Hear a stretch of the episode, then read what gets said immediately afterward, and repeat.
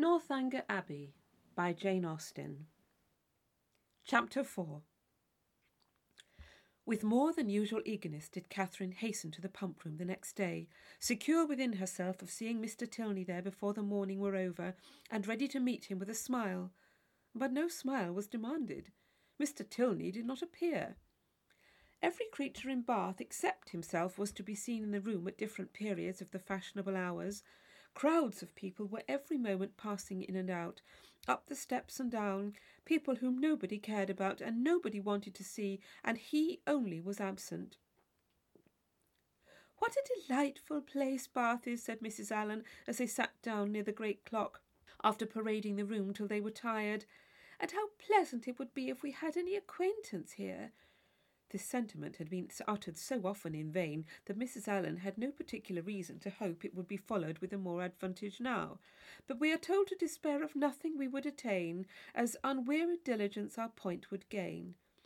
And the unwearied diligence with which she had every day wished for the same thing was at length to have its just reward for hardly had she been seated ten minutes before a lady of about her own age, who was sitting by her and had been looking at her attentively for several minutes, addressed her with great complaisance in these words.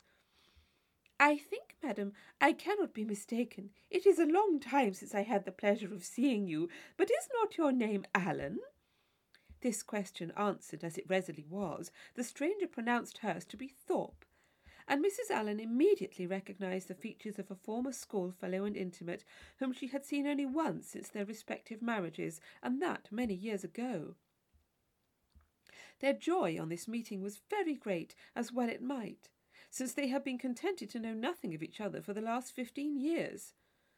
Compliments on good looks now passed, and after observing how time had slipped away since they were last together, how little they had thought of meeting in Bath, and what a pleasure it was to see an old friend, they proceeded to make inquiries and give intelligence as to their families, sisters, and cousins, talking both together, far more ready to give than to receive information, and each hearing very little of what the other said.